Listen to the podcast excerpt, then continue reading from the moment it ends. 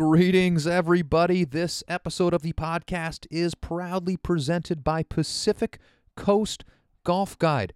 That is starting in 2019, Golf Guide magazine will become Pacific Coast Golf Guide and will cover every golf course, public, private, municipal, daily fee, semi private, it just doesn't matter. Find information on every golf course in the 2019 edition of Pacific Coast Golf Guide, available at over 1,100 different golf courses across California, Nevada, Oregon, Washington, and Hawaii. Uh, so when that does come out at the end of January, I encourage all of you to pick it up and check that out. Pacific Coast Golf Guide, and more information can also be found at golfguide.net. All right, let's uh, let's get into this podcast. Before we start, we've got a new, just savagely awesome intro song for you. This actually comes from my buddy, the Broiler.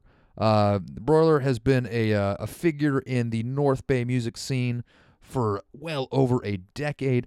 Uh, you can find information about Broiler, and you can also download his albums at broiler.bandcamp.com. That's Broiler, as in the Burger King broiler. Um, and this uh, song comes from the album Someone's Thunder, which is one of my favorites. But you can also find his new album Land in the North at was it broiler.bandcamp.com. Okay, without any further delay, let's get to it, everybody. Another episode of the Golf Guide podcast.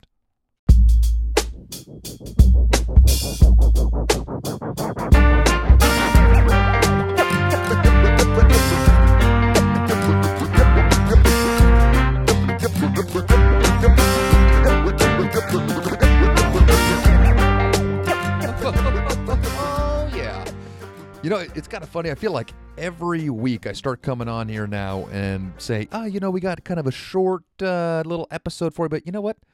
The fact of the matter is, with this new format that we're doing, almost every episode of this podcast is going to be shorter than it used to. I I remember taking a look. I- don't know if you guys have the willpower to do so, but if you go back and look at the very like the first couple of episodes that we did of this podcast a couple of years back when uh, when Casey and I would sit down and just drink beers and do this podcast, we were like doing Rogan esque like three hour podcasts, which were awesome, but also probably a little much to digest. Uh, but uh, nonetheless, the format from then out, where we basically just kind of go through the week's news and then we have a couple other things, it's only going to end up being somewhere between a 10 to 30 minute podcast every week.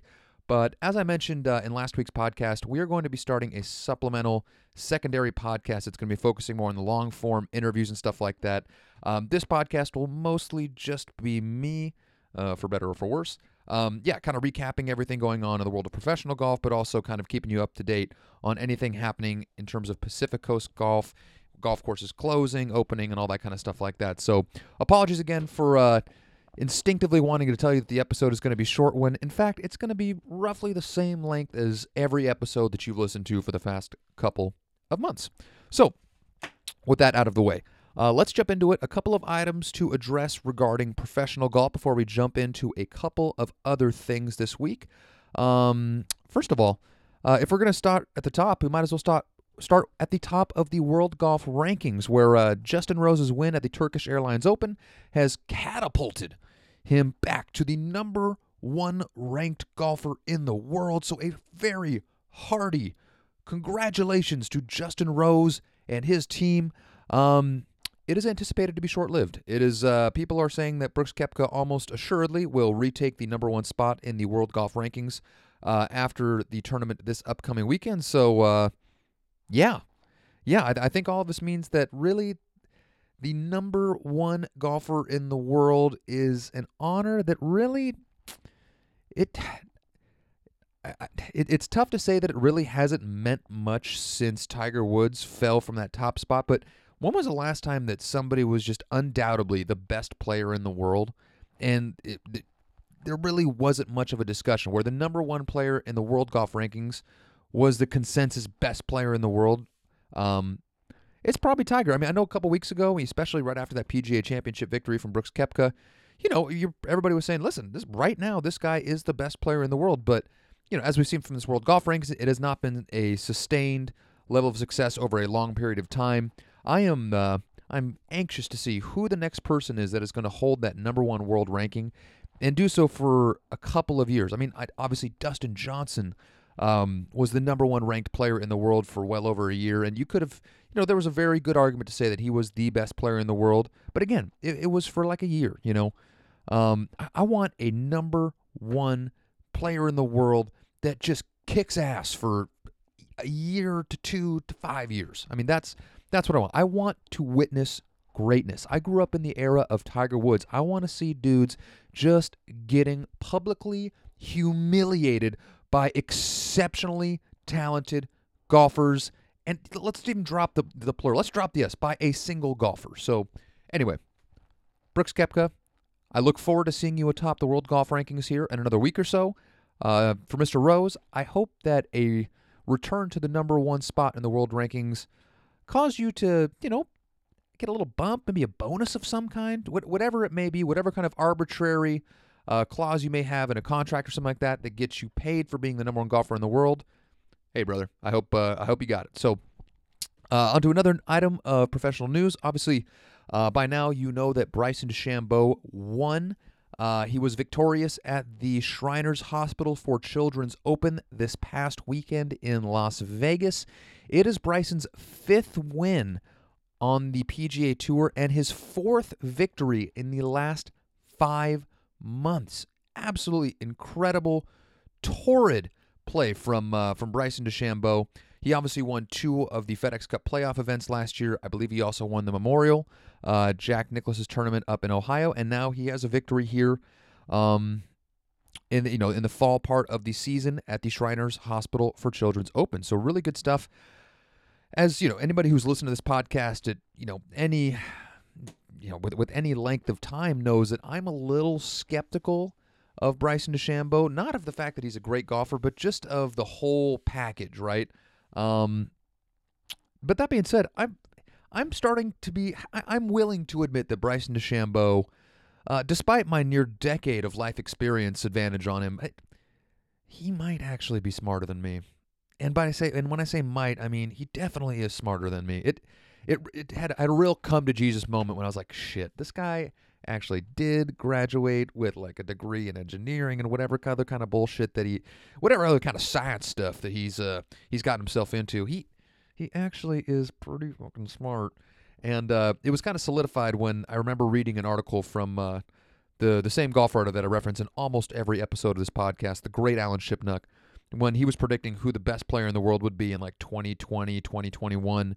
And he, without hesitation, uh, he said Bryson DeChambeau. And I was like, well, if Alan sees it, then I am inclined to believe uh, believe it. And, you know, based on what we've seen in 2018, there, there's really not a lot of reason to believe that uh, he is not going to be great. Now, is he going to be that dominant – unquestioned number one ranked golfer in the world, like I was just talking about in that last little segment? I, I don't know. Um, if he is, it'll be very interesting because he is such a polarizing figure that he's not going to be universally loved in the way that Tiger Woods was, and I'm not sure he ever will be. But if he does get to that point where Bryson's winning five plus times on tour every year for like a period of five to 10 years, and that obviously would put him into the top ranked player in the world. And would he have that same kind of mojo? And would golf fans like myself, and presumably you, get the same level of enjoyment of watching Bryson DeChambeau um, kick the shit out of the field versus, you know, somebody else? Um, I don't know. I, I, don't know. Only time will tell. So, uh, congratulations to Bryson. Um, sticking with him, uh, within the last week, the news has come out that Bryson uh, when these new USGA rules change that allow players to leave the flagstick in the cup, Bryson has stated that he has every intention of leaving the flagstick in the hole for certain putts, and um, you know that that is going to be very, very interesting. I know this is an argument that Casey and I had on a podcast. Oh, geez, you know, probably right when these new rules came out. Uh, you know, or at least when uh, the, I guess they kind of debuted and kind of put it out there that they were considering going to allow or going to allow players to leave the flagstick in. And Casey was arguing, you know, why would you ever do that? That is that is precious space um, that is being taken up by a flagstick in a hole that's already small, which just means that it's less room for the ball to fall in the cup with. I I don't know. I, I, I have not done enough research. I have not seen enough scientific evidence one way or the other to determine whether or not it is beneficial to leave that thing in or not. But hey, when those rules change and Bryson starts doing it, um, we are going to find out real quickly how advantageous advantageous how advantageous it is to leave that flagstick in. Um, and the way you're going to tell is how many other players start doing it. Bryson is going to be the one that starts out. Um, and if he's find if he finds a lot of success, you know, if he finds the bottom of the cup on a lot of these these putts where he's leaving the flagstick in the hole, you are going to see a lot of other tour players starting to mimic it and uh, incorporate that into their games. I don't know from an aesthetic standpoint, from a viewership standpoint, if watching these guys putt with the flagstick in is going to feel and look weird. I don't know if I'll like it. I don't know if I'll have any opinion whatsoever. I I, I really don't. Um, I, I know that a article that I saw that refer I think it might have been a golf.com uh, kind of roundtable they were doing about this this topic and one of the gentlemen there, and I, I, apologize to who you are for forgetting your name. I don't have the notes out here in front of me, but he was saying something about how, you know, this is going to go into effect, but it's also very possible that after a year or two, they may revisit this rule and force players to start taking the, you know, the the flagstick out of the hole and have it all be based on aesthetics. And he kind of equated it to um, the anchored putting rule, where they allowed it they had a couple years of it. People started complaining about it, said it didn't look right, it didn't feel right, it was kind of against what golf represents, and so they reversed it, and now anchored putters are no longer allowed. And it's not impossible to imagine a similar course of events um, taking place with this whole flagstick rule. I don't know if it's something that maybe eventually the PGA Tour will start instituting local rules where you can't leave the flagstick in for PGA Tour tournaments, but maybe the recreational and amateur golfer are allowed to leave the flagstick in when they are playing. I don't know. Um, it will be interesting. So it's a cool, interesting story for us to keep our eyes on, kind of going forward. And then the last couple of little bits of uh, professional golf related news.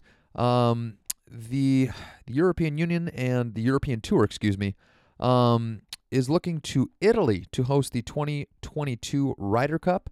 Um, unfortunately, the course and the region that they have targeted, uh, which I believe is Rome, um, doesn't really have a golf course to host it, and they're talking about reconstructing a what I've heard is a somewhat shitty golf course uh, to um, host the 2022 Ryder Cup.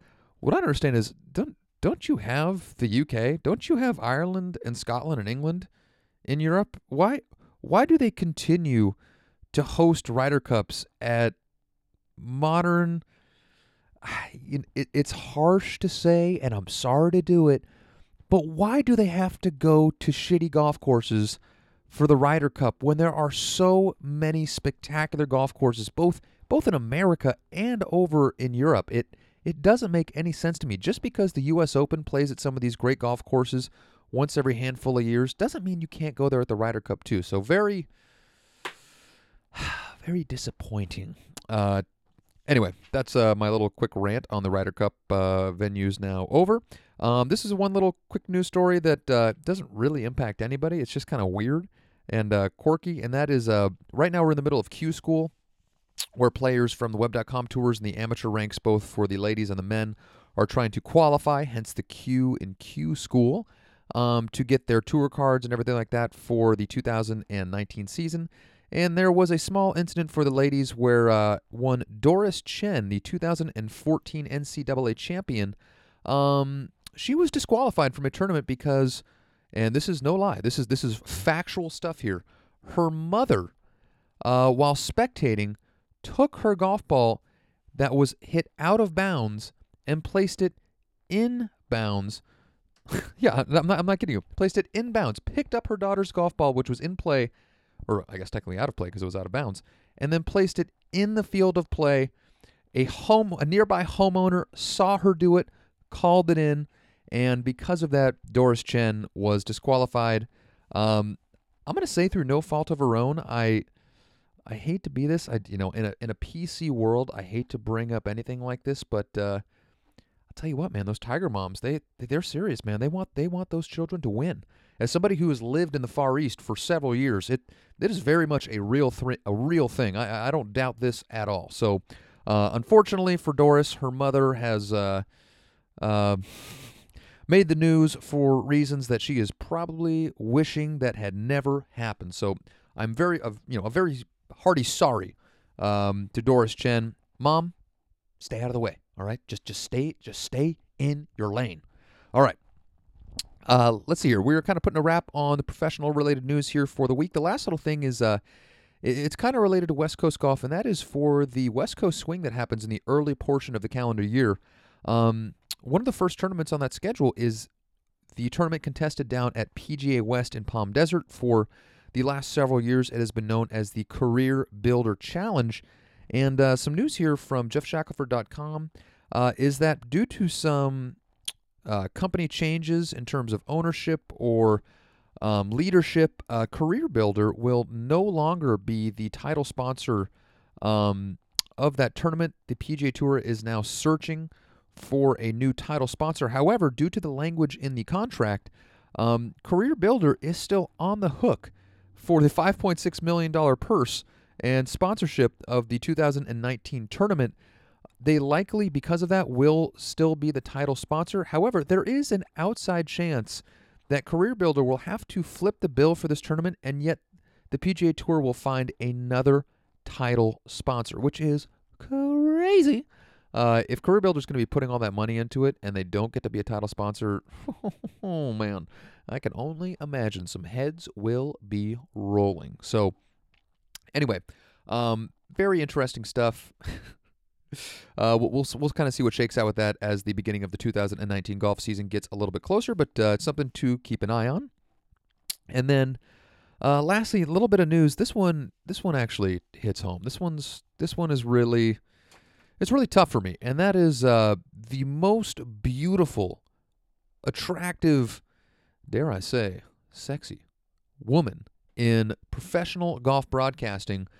Miss Holly Sonders has uh, had her golf contract with Fox.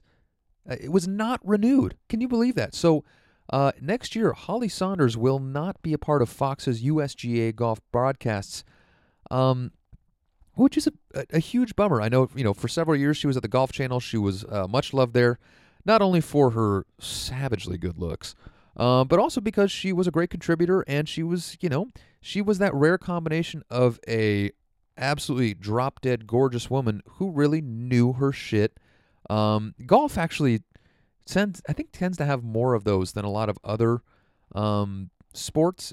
For whatever reason, it attracts a lot of really uh, intellectually stimulating and also very attractive women. Um, and Holly Sonders definitely, you know, qualified under both those categories. She's been doing a lot of college football broadcasts for the past year for Fox, and it appears that she is going to continue in that capacity, but will no longer be a part of the golf broadcast, which is a real damn shame. I don't know what golf.com is going to do when they do their annual like most attractive women in golf feature every year because even though she's only kind of been a fringe uh, participant in the golf world, only doing those USGA broadcasts for the last couple years. She's just so goddamn sexy that they keep on putting her up there number one, and nobody's got a problem with it because she is just that smoking hot. And uh, yeah, with her out of the mix, they're they're gonna have to find another beautiful lady to come in and uh, and fit into the mix for their 2019 edition of Golf's Most Beautiful Women.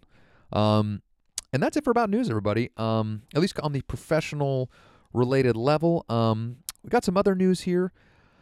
Yeah, I was speaking with uh, one of the members of the management team up at Gamble Sands. Now, if you guys are not familiar with Gamble Sands, it is a 18-hole David McLay Kidd uh, golf course up in North Central Washington, um, which has, you know, basically for the last three three and a half years since it's been open, has just been getting rave reviews from anybody that has actually been able to make the journey up there to check it out. It is, uh, oddly enough, I, am sure if you're listening to this podcast, you're well aware of golf resorts and architecture all over the country. Um, but more recently, David McLay Kidd opened up a course at Sand Valley. Uh, known as Mammoth Dunes. Sand Valley, of course, a Mike Keiser property, the same gentleman that owns and founded Bandon Dunes. Um, and it was David McLay's kids or David McLay Kidd's golf course at Gamble Sands that gave him the opportunity to go and design that course at Mammoth Dunes. After, you know, McLay Kidd's um, initial course was built at Bandon. It was a massive, massive success. It really put him on the radar. He began to design more and more golf courses. Uh, and in those next, you know, those following couple years, his course design started to kind of get a little out there. They started to become much more penal, and um, but by many golfers' accounts, uh, they just started to become a little less fun because they were often so challenging and so kind of uh, tweaked out, and you know had all kinds of weird little you know humps and bumps and everything like that. Well, you know, David, by all accounts, I've never met David, but he seems like a good guy, and I, I think he realized that, you know, his number one responsibility is to obviously do whatever the owner and developer of a golf course is asking him to do, but most of them were wanting him to come in and do something similar to what he did at Bandon Dunes.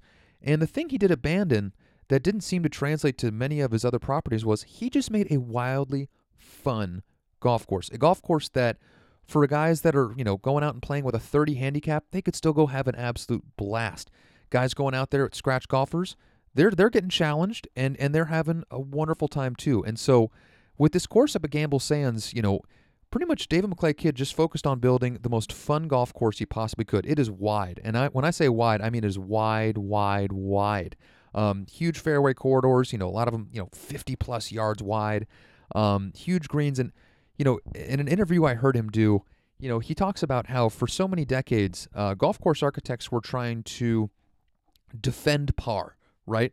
They wanted to defend the golf course against par, so it would be challenging. You know, they wanted to make people work to you know to earn you know to get a par, and they had to do, do something brilliant to um, to make a birdie.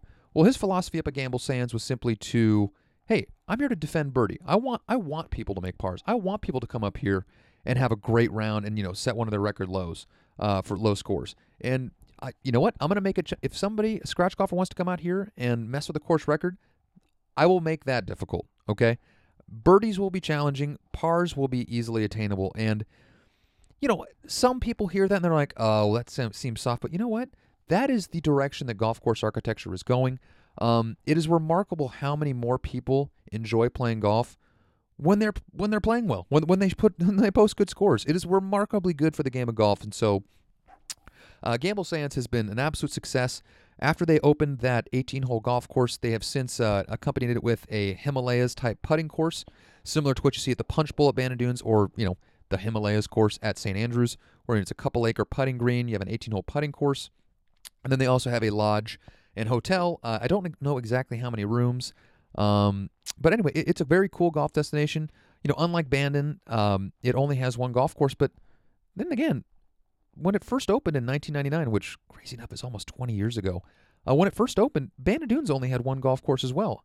Uh, and then it grew. And uh, after speaking with my contact at Gamble Sands, it is uh, it looks like it is all but assured that they are going to be expanding as well. So as of right now, they have an 18-hole golf course, a putting course, and then a hotel.